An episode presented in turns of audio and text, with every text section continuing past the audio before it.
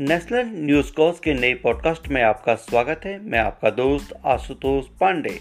WhatsApp privacy विवाद के बाद अब अर्णव गोस्वामी की बार्क के ex C O Partho Dasgupta के साथ व्हाट्सएप चैट लीक हुई है।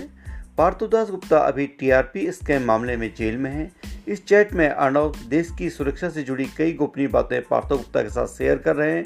वे भाजपा के कई पूर्व मंत्रियों पर भी टिप्पणी कर रहे हैं। इस चैट को लेकर अर्णव गोस्वामी को कटघरे में खड़ा किया जा रहा है।